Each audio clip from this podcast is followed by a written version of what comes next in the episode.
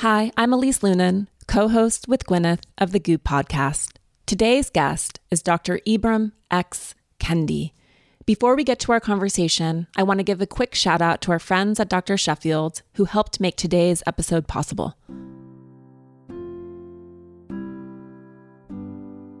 Yes, we know, brushing our teeth is important, even though my kids don't quite believe me yet. It matters what kind of toothbrush you have, and it really matters what kind of toothpaste you're using. Doctor Sheffield invented and started making toothpaste in the eighteen seventies. He was the first one to put it in a tube. Today, Doctor Sheffield's certified natural toothpaste is S L S-free and made without harmful bleaching agents, fluoride, or artificial preservatives. It's also certified by the Natural Products Association, but that doesn't mean you have to sacrifice taste or texture. Their toothpaste comes in eight different flavors, including ones for kids like strawberry banana, mixed berry, and chocolate. I'm learning with my boys that toothpaste flavor is a major selling point. To learn more about Doctor Sheffield's certified natural toothpaste, head to Doctor Sheffields Naturals dot com. It's also available at any major retailer like C V S and Walgreens.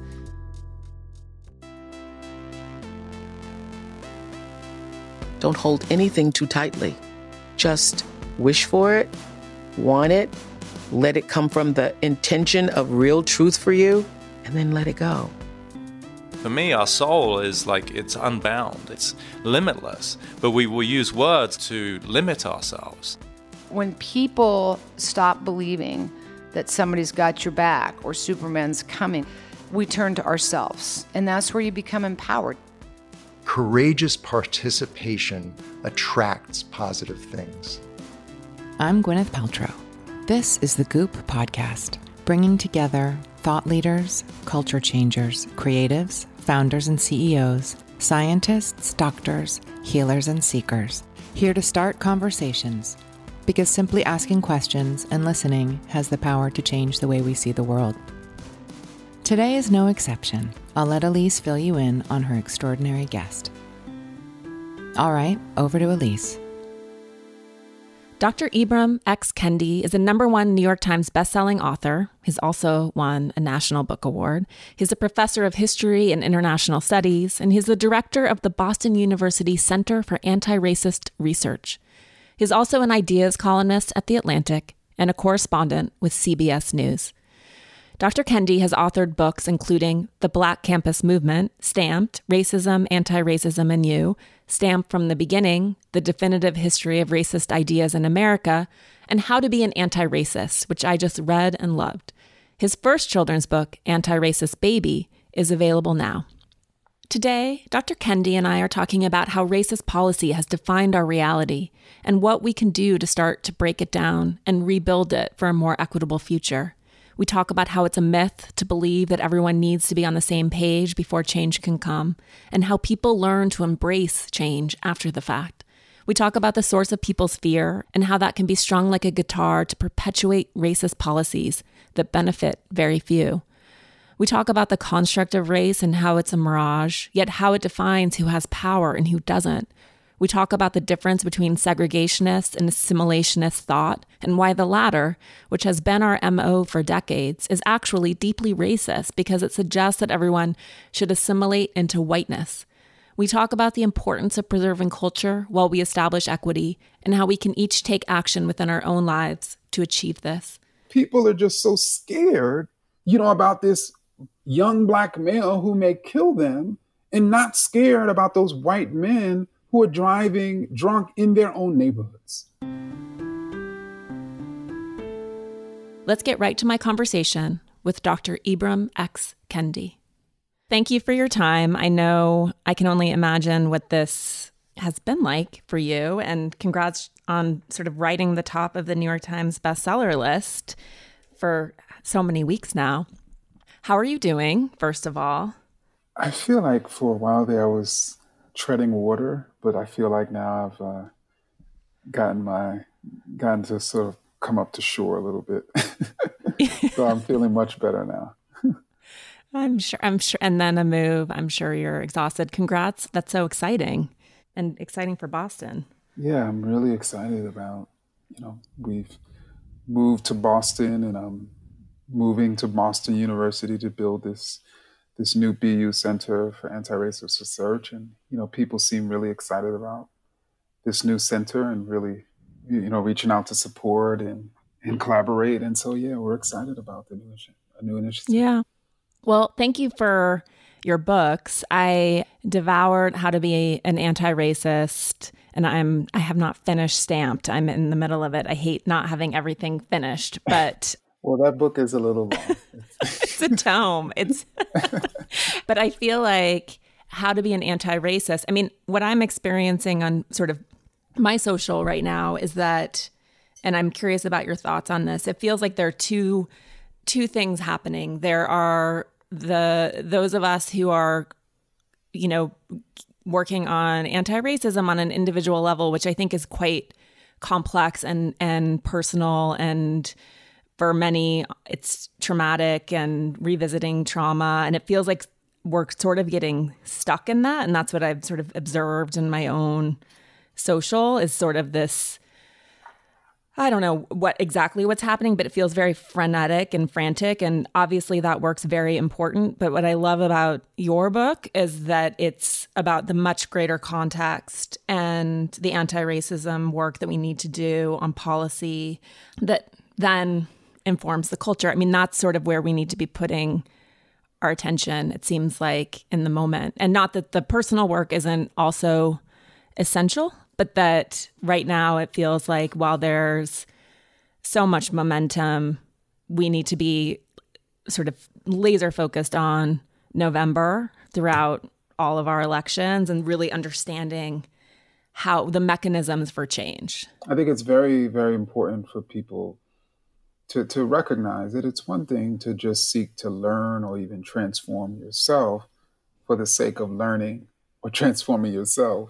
It's, it's yet another thing to recognize that we need transformed people in order to transform this society, that we are, that it's critically important that we do do the personal work, but only so we can clearly see the problems, only so mm-hmm. that we can clearly see the origins of those problems, only so we could see the policy and powerful forces that have caused those problems, you know, so that, of course, we we know where the problem lies and we know where we need to challenge and, and we know what we need to change. Mm-hmm. Totally. Not to jump to the, the back of the book, but I thought that this was so wise and poignant when you talk about, you write, moral and education suasion breathes the assumption that racist minds must be changed before racist policy, ignoring history that says otherwise. And you sort of go on to list everything from desegregation to interracial marriage to Obamacare, that these things, you know, there's so much fear and resistance to change. And then when these things change, people overwhelmingly support them. And so I think that there's a lot of movement right now to get everyone on the bus, right? Like, let's get all the Karens on the bus. Let's make sure we're all along for the ride. But it doesn't really, that isn't required or necessary in order to start to dramatically affect the policies that are keeping our culture so inequitable. No, and, and what's striking is is is that I don't think, you know, I think regular folks, everyday people, there are many things we're not taught. Um, and, and certainly we are not systematically taught to be anti-racist. We're not systematically taught what racism is and how it's operated historically. But we're also not systematically taught about is power. And, mm-hmm. and and how change happens. And if you are in a position of power and you know that historically change has come through people replacing you or by people, movements, campaigns, you know, typically forcing you to, to transform your policies, and you, you you want to stay in your position and you certainly don't want anyone forcing or demanding anything, then you're going to be more likely to support this narrative that the way change happens is by all of these sort of people coming on board and convincing and persuading, you know, powerful people who did not even understand the effects of their policies And and then once that sort of happens, they will easily and quickly be willing to, to change their policy positions. And mm-hmm. because so many people have been, you know, they are, are, are have become rec- have recognized and persuaded them to change. That's just not how it's happened historically. Yeah. And and and the way and so I think it's critically important for, for people to realize that. And and I think it's critically important for people to realize how it has come. You know, for instance, the, you know, Abraham Lincoln did not issue the Emancipation Proclamation because he had this revelation about slavery, that it was that it was evil, that it was bad, that it needed to end immediately. It was a military initiative. In other words, the Union recognized that in order to really defeat the Confederacy, they had to strike them at their heart, which was enslaved people, which was the mm-hmm. the, the value that they gained through and, and, and, and how by emancipating, or at least in issuing the Emancipation Proclamation and, and, and, and ensuring the Union lines continue to travel into the South, that more and more people would run away from plantations, literally running away and weakening the Confederacy, and in some cases strengthening the Union. So this was really about self-interest. Yeah. And Black people and a- anti-racists and abolitionists creating the conditions that that led to that. And so I think it's critically important for people to just understand history. Exactly. I mean, I think it was in Jennifer Eberhardt's book where that I read this quote, but it was staggering. It was, I think, eight percent of high school seniors were able to correctly identify that the South succeeded because of slavery. Most of them thought it was like tax law, or, I mean, just completely, completely confused about history. I mean, we, we are, unfortunately, and I put myself in this group, com- totally ignorant, and we accept things sort of as they are without questioning them. I mean, I think in this moment in time, things are clearly changing. People are becoming more conscious. They're waking up. They're trying to understand the system that, quite frankly, has always worked for people like me, right? So I've never, until probably four or five years ago, hadn't really ever even given it much thought. I mean, really, it wasn't until Trump. And it's interesting that you bring up Lincoln, too, because I think that, and we're seeing this now, that we like to be very binary about people. And it's just, I think, as we how we are as humans, right? People are good or bad, or, you know, Lincoln is a is just a hero. We we we miss all the nuance, we miss all the complexity, we sort of cut out all of the humanity in our need to group people in a way that I think is sort of a profound disservice to our understanding of history and our the way that we even judge ourselves or allow ourselves to change and evolve. We're so fixated on this idea of like, am I a good person?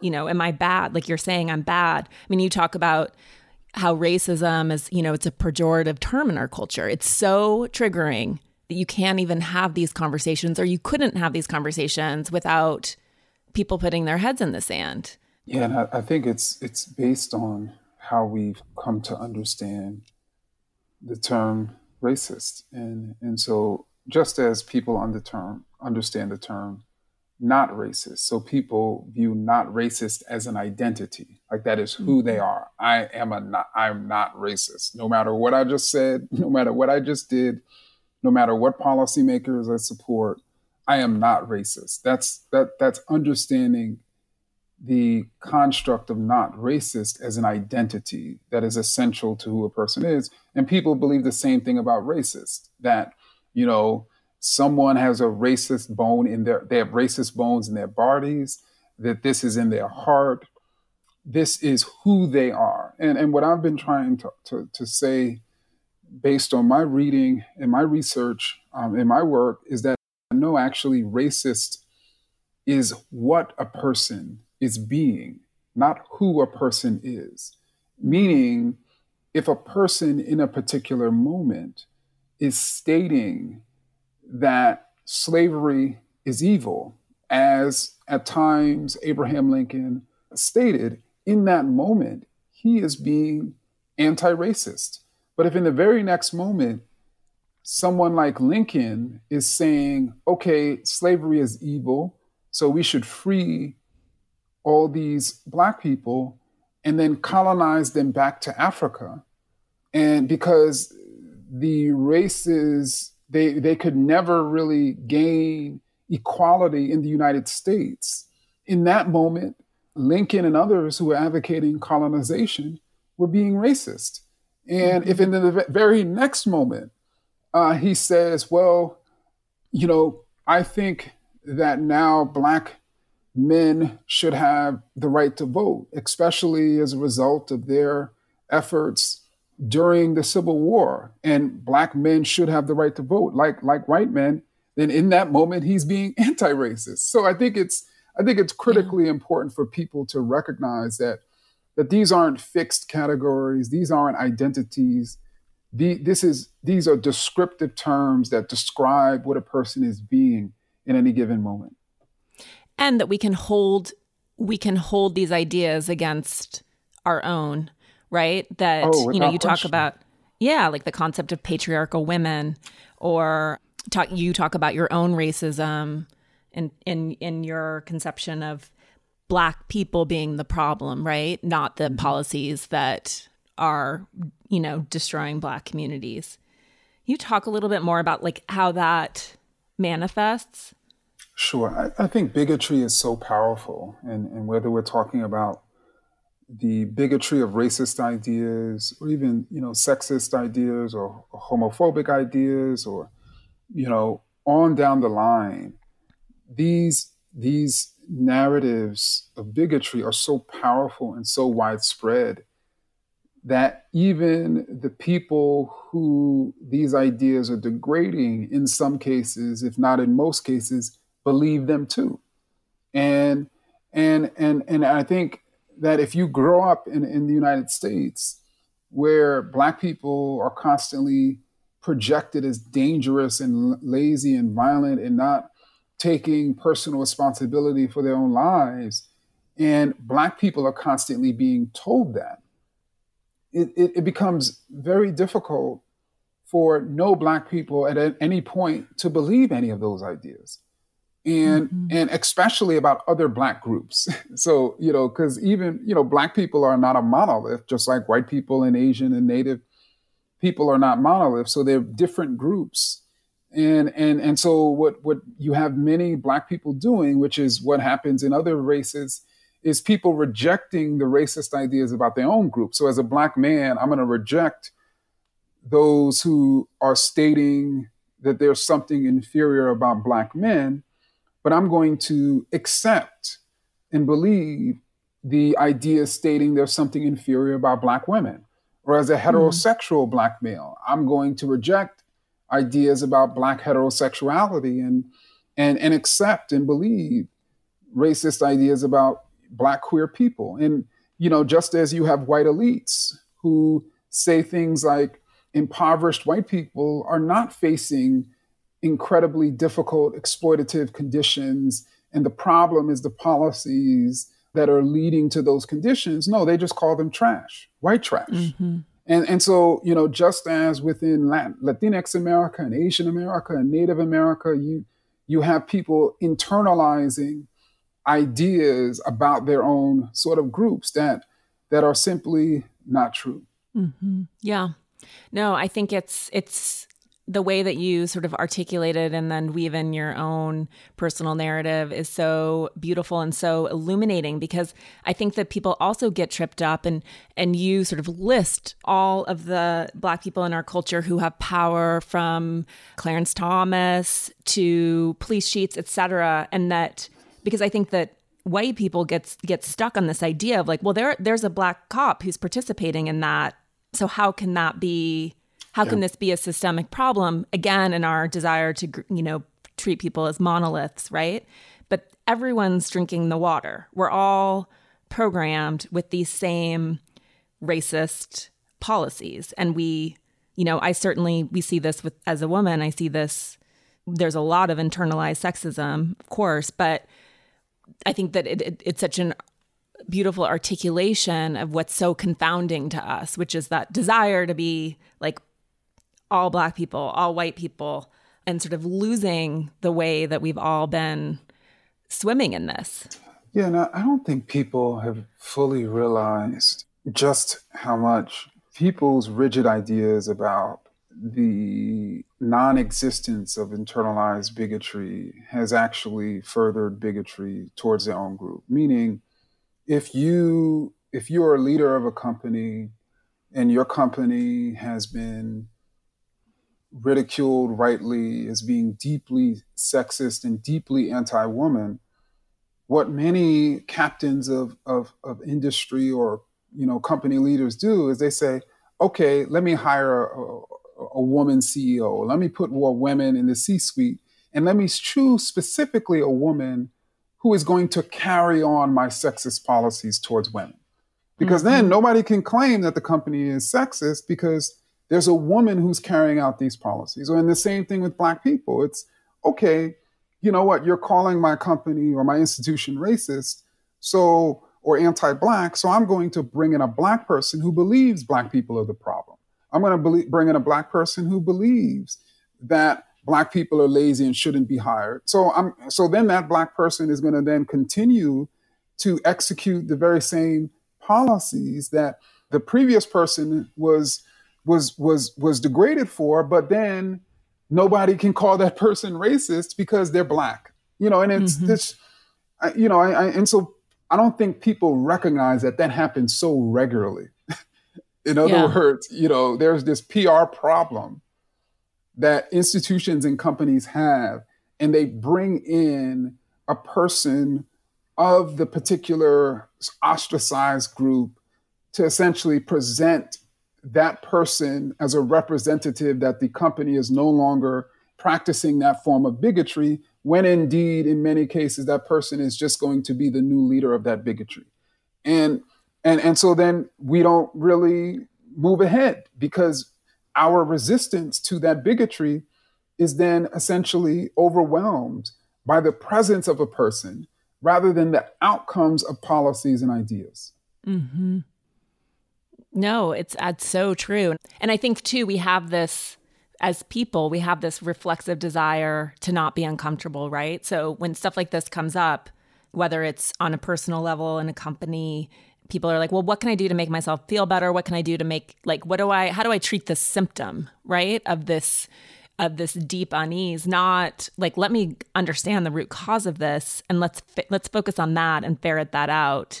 And so you get, and I don't know, it seems too like what you're suggesting is that's okay. The, the bottoms up sort of, let's take accountability in our own lives, but it has to be root cause. It has to come from the system. It has to be a re-engineering of racist policies and that we would all benefit. There's a, such a lie happening and just that plays on people's fear of change that somehow by making the world a, a centered around equity that we would be losing.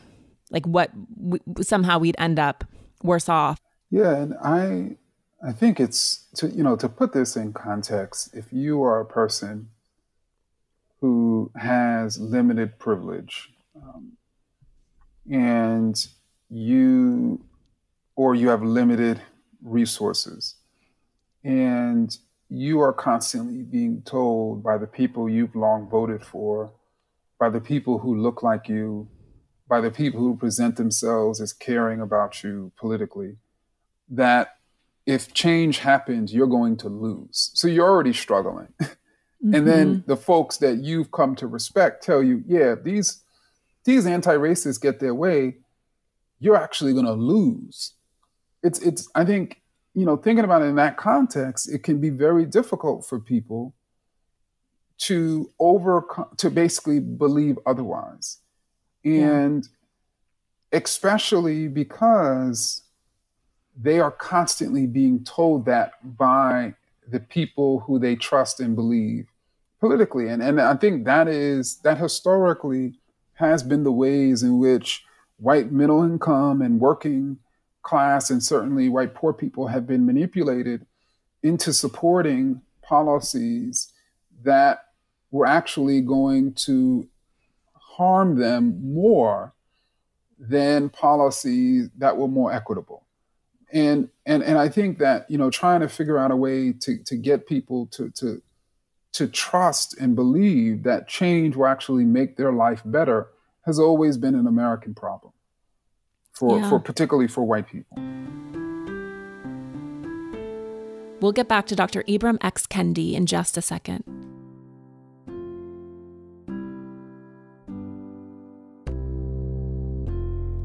Our editorial and product development teams like to stay in the know when it comes to which clean products are best, and at home, I try to prioritize ways I can further detox and clean things up. Doctor Sheffield's certified natural toothpaste contains no synthetic detergents, foaming agents, harmful bleaching agents, or artificial preservatives. It's also certified by the Natural Products Association. And fun fact, their toothpaste formula is still made from Doctor Sheffield's original notebooks and recipes from the eighteen seventies. On the same site, Doctor Sheffield invented toothpaste. They don't sacrifice taste or texture. It comes in eight different flavors, including natural peppermint, cinnamon, sensitive care, and extra whitening. To learn more about Doctor Sheffield's certified natural toothpaste, head to Doctor Sheffields Naturals dot com. It's also available at any major retailer like C V S or Walgreens. Over the past several years, we've held eight intensive in-person wellness summits called InGoop Health. They have been some of my favorite days. If you've ever attended one, you know how fun they are and how goopy they get, and also that they are highly produced affairs. The team pays attention to every single detail, and the gift bag at the end of the day is legendary. But the most meaningful part of the experience is the community that has formed around InGoop Health, full of people who want to connect more deeply with themselves, the people in their lives, and the world around them. Right now, this community feels more important than ever, and for a long time, we've wanted to find a way to make it and the spirit of InGoop Health more accessible to people wherever they're at. So we've decided to host a digital series of InGoop Health sessions. Each Wednesday at twelve p.m. Pacific time, me or G P will kick off a one-hour wellness session with an expert we admire. We'll cover spirituality workshops, more intimate conversations, workout classes, and practical, effective takeaway tools for navigating this time. The sessions will be live streamed on YouTube initially, and they are free to join. If you can, we hope you'll consider making a donation to Doctors Without Borders. I'm very excited for our next session on Wednesday, June twenty-fourth. Gwyneth is hosting with Chelsea Handler. They catch up on life, new normals, and the paperback release of Handler's number one New York Times bestselling book, Life Will Be the Death of Me. I have a feeling their conversation is going to be incredibly thoughtful, wise, heartfelt, and hilarious. I hope you can join us this week and every Wednesday for this series. To learn more, head to goop.com slash ingoophealth. You can also watch our previously recorded sessions there. That's goop.com slash ingoophealth. Back to my chat with Doctor Ibram X. Kendi. We are so susceptible to fear. And when you think about fear as being fear of losing what you have or fear of not getting what you need, I think that so many people are balanced on that precipice right now of that being feeling so real that it is, emo- you know, is paralyzing. And as you write, there's no universal healthcare in this country, and there is no basic universal income. There's no safety net for people. It's a terrible system. And I thought this was so beautifully put. Do you mind if I read you a passage? Sure. Okay. So you write, which I think just sort of summarizes exactly w- why we're so confused. The idea of the dangerous Black neighborhood is the most dangerous racist idea, and it is powerfully misleading.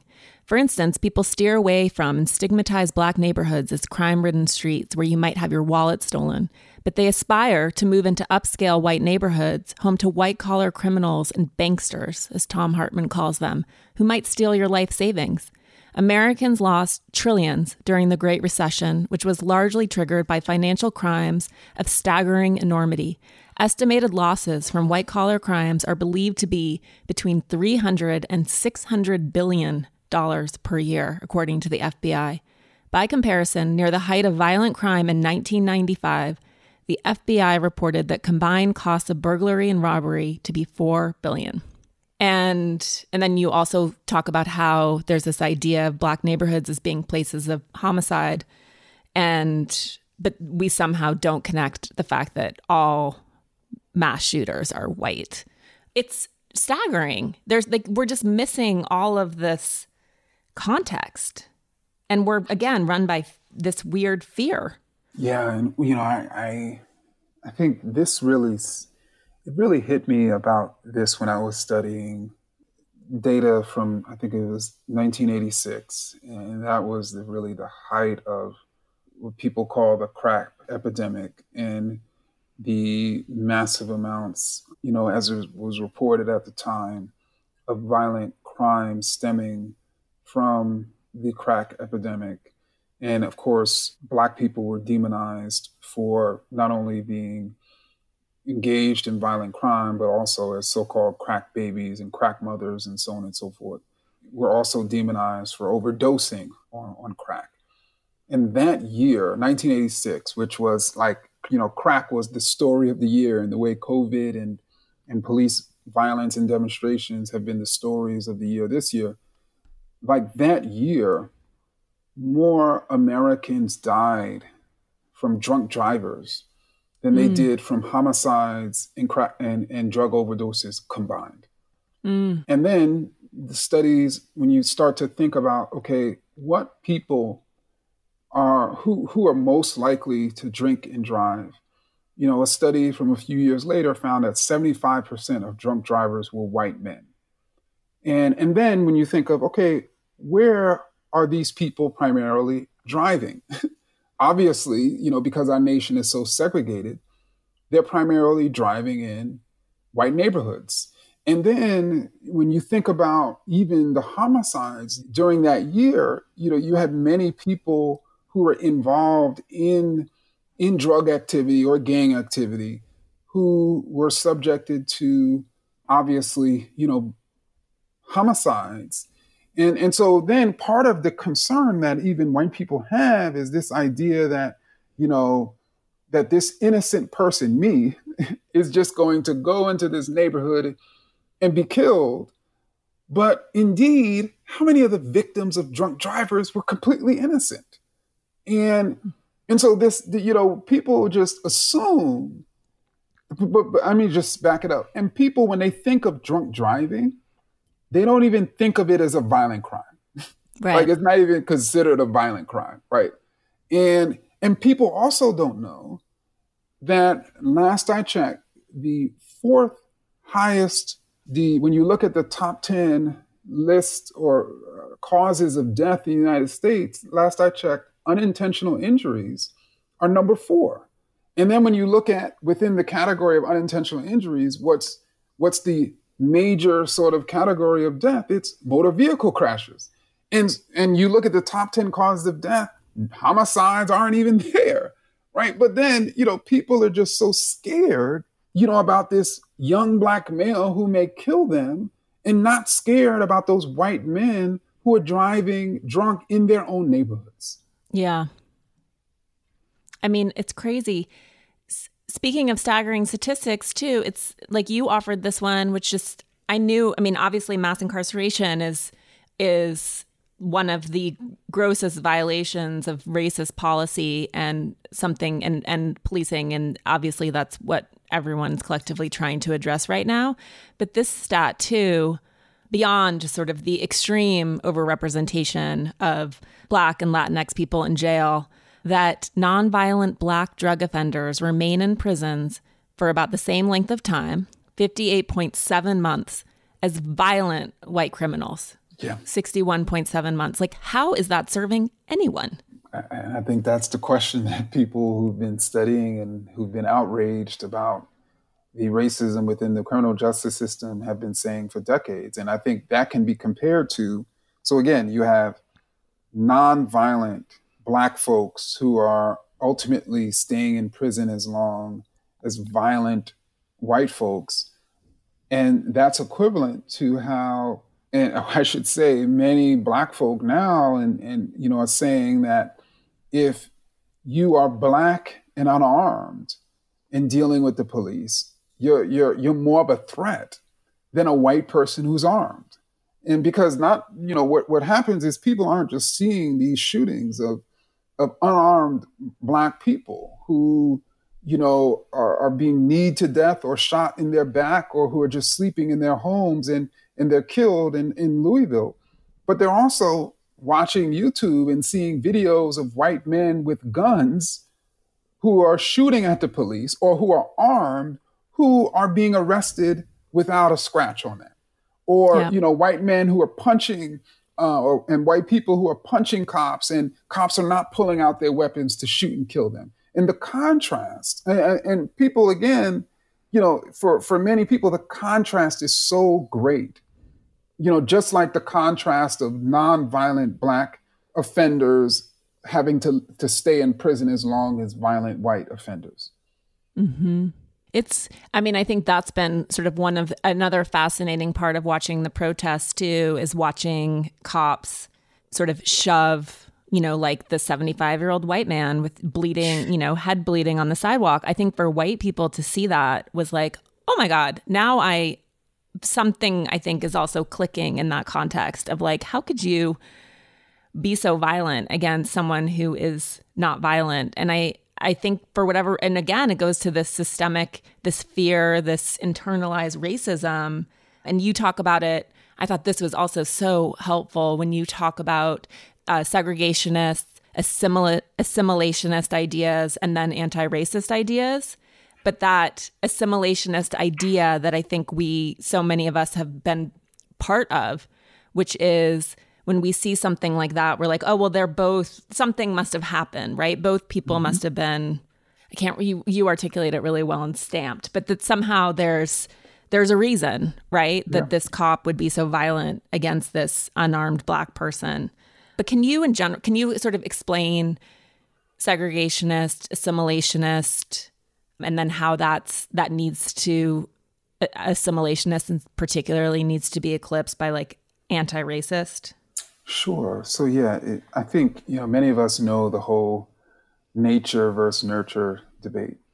Well, that also exists within racist ideas.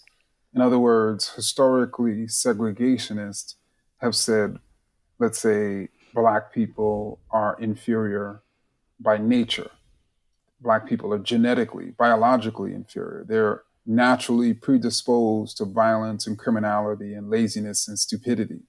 While assimilationists have historically said, no, Black people are not naturally predisposed to criminality and, and, and violence and stupidity. Their, their, their stupidity and violence and laziness stems from their environment. So they were nurtured to be that way. It's the result of their, in, in, and so they were made to be that way because they came of age in broken communities and broken homes and broken cultures with broken parents and families. And so therefore, assimilationists say, it's our job to fix them, to fix those cultures, to fix those communities, to fix those parents and, and to fix those homes. And segregationists are like, y'all are crazy. They can't be fixed, right? And because in a way, segregationists say they're like animals, they're beasts. You can't, you know, you can't, and and and and you you can't sort of train away a beast. They're always going to be a beast. That's their nature. And assimilationists have been like, no, actually, they're more like children. So, you know, we need to just develop and civilize them, and then everything will will be okay. The racial disparities will go away. Yes, it's the result of their culture and behavior that they are less likely to have wealth. They're more likely to be in prison, but that can change. And, and so that's the job. While anti-racists, standing on the outside of this racist debate, have been like, y'all are both crazy. And, you know, Black people are neither inferior by nature nor nurture, that Black people are, as a group, are neither children nor animals. And then the cause of disparities has always been racist policy and, and, and, and power. And they mm-hmm. say to assimilationists, stop trying to civilize and develop us. Stop trying to act like we are the problem. You know, stop your paternalism and your condescending posture towards towards people of color. And they've said to segregationists, the data is indisputable that we're pretty much all the same biologically. Yep. You write, assimilationists can position any racial group as the superior standard that another racial group should be measuring themselves against. And I feel like we're having this conversation too collectively, which is sort of, does America, should America be, you know, if you look at any any company, regardless of whether of what it's what it's doing or who the audience for that company's goods is, it all needs to sort of hit hit these numbers, right? It all needs to be a perfect representation of America. And that might be true. And I think for certain companies, that's certainly true. But I don't know that that's true for all companies, right? And that's and as you say, that's not true of all spaces. All spaces need to be equitable. They all need access to the same resources. Schools need to be equitable in their funding. But it doesn't necessarily mean that the culture or all of our cultures need to be homogenized, or that there can't be, like, I think in our minds, we're like, oh, well, all schools, and you sort of, there's a, a long, longish but fascinating conversation about schools specifically, but like, what what do you, what are your thoughts on that? Like, what are we trying to build, and how do we maintain culture throughout this all so that it's not, again, it seems like an assimilationist idea to be like, everyone needs to leave their culture and integrate into our culture. Yeah, it, it certainly is. And, and, and, you know, that's assimilationists, particularly white assimilationists, have historically standardized their culture, their way of being, their way of looking even, and, and said to others, you know, you need to look like us and act like us and, and, and be like us. And once you do, you'll be human and civilized.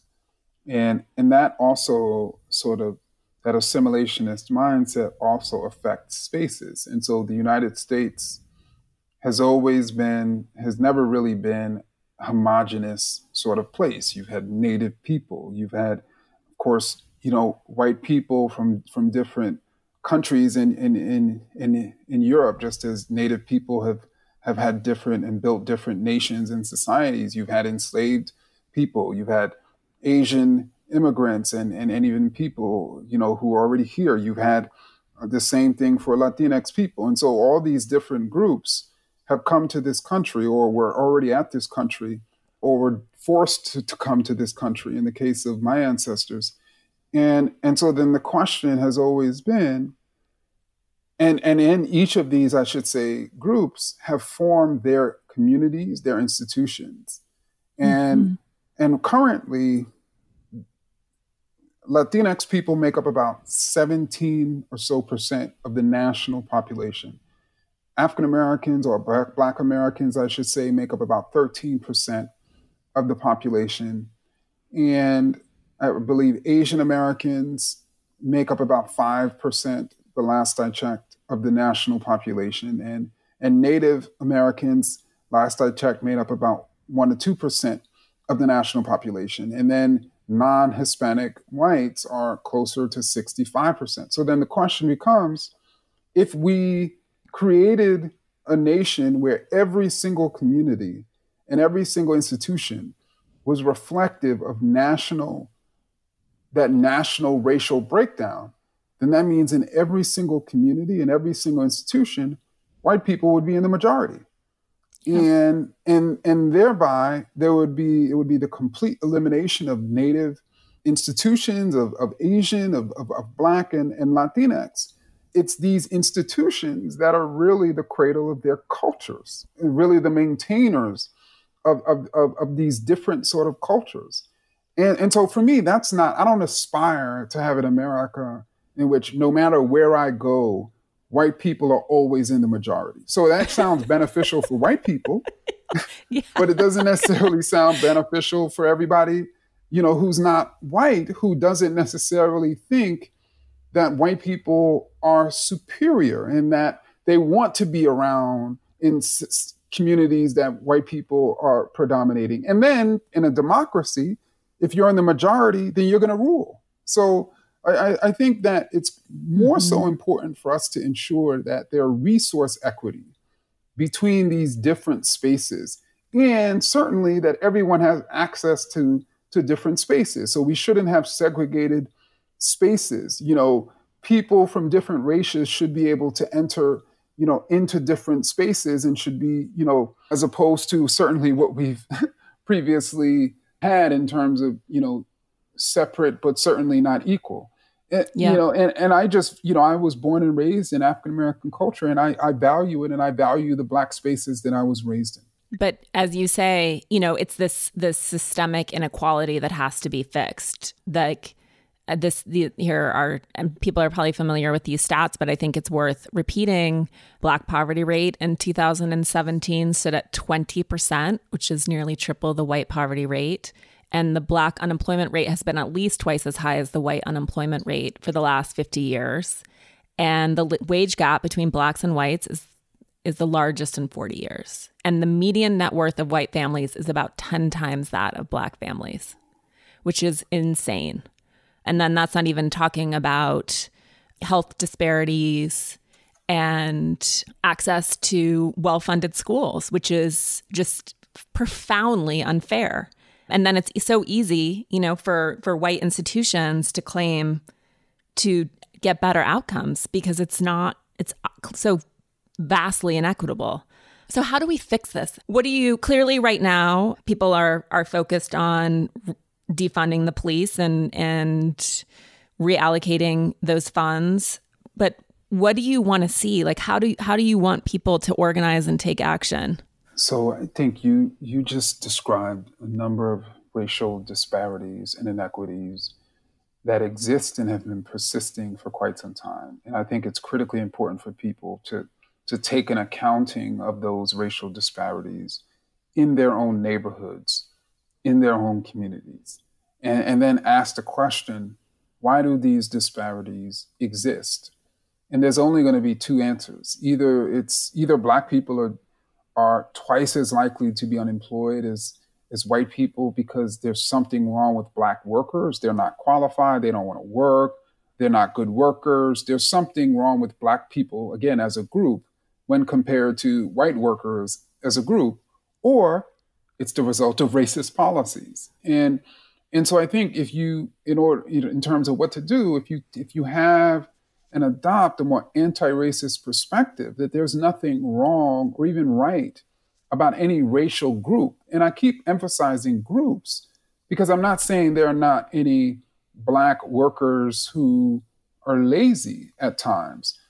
I'm saying there are white workers who are lazy at times too. And mm-hmm. no one's ever proven that one racial group has this monopoly on negative or even positive characteristics. And what we do is we see a single individual in a particular group and make that person representative of the group when that person is only representative of themselves.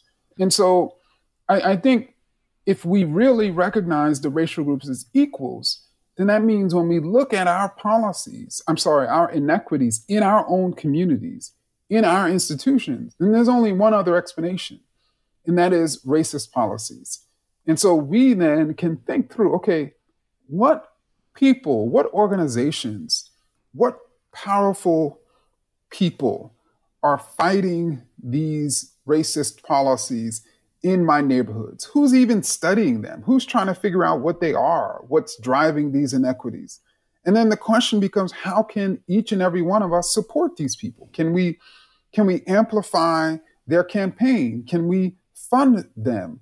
Can we join an organization? Like, you know, what do we have to give? What mm-hmm. expertise do we have? What resources do we have, you know, to give? Not everyone can literally be out, you know, could could donate, you know, one hundred hours a week. But some of those very people who can't donate their time can donate their their money, or they, they may not have time or money, but they can donate platforms. So I, I think everyone needs to take an accounting of the racist policies in their own communities, take an accounting of themselves in terms of how they can contribute to their elimination. No, I agree. And I think that within sort of these, the, the categorization of racist policies, I think that it's helpful too if we all, you know, it's a marathon, obviously. And I think that there's something in it for each of us that sort of has a perfect Venn diagram of our own interests, or how, what we're interested in for our children, and then how we extend that in a way that's significant. I don't think that, you know, I think we also tend to get so overwhelmed, right? And then it goes, you do, you do. I loved sort of this paragraph where you talk about the ways that we blame when we fail instead of sort of understanding where we're banging our own heads against the wall. And like, just, I, I think we, it's like when we transform people and do not show them an avenue of support, we blame their lack of commitment rather than our lack of guidance.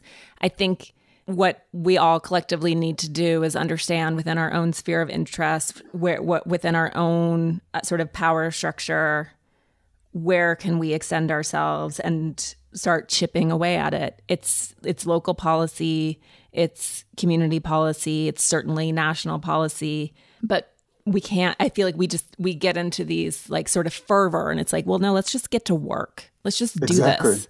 Let's get to work.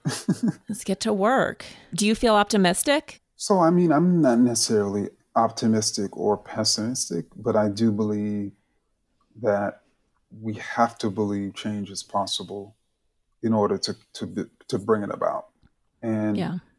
and how, you know, you can't really imagine you can't really bring into being a different world if you can't even imagine it, because, you know, that's the sort of first step. And so I, I think, I think I just believe change is possible because you have to philosophically believe it. And I, also as a student of history, there's just been so many times in history in which the impossible happened. And, mm-hmm. and I think we can make the impossible happen again. Thanks for listening to my conversation with Doctor Ibram X. Kendi.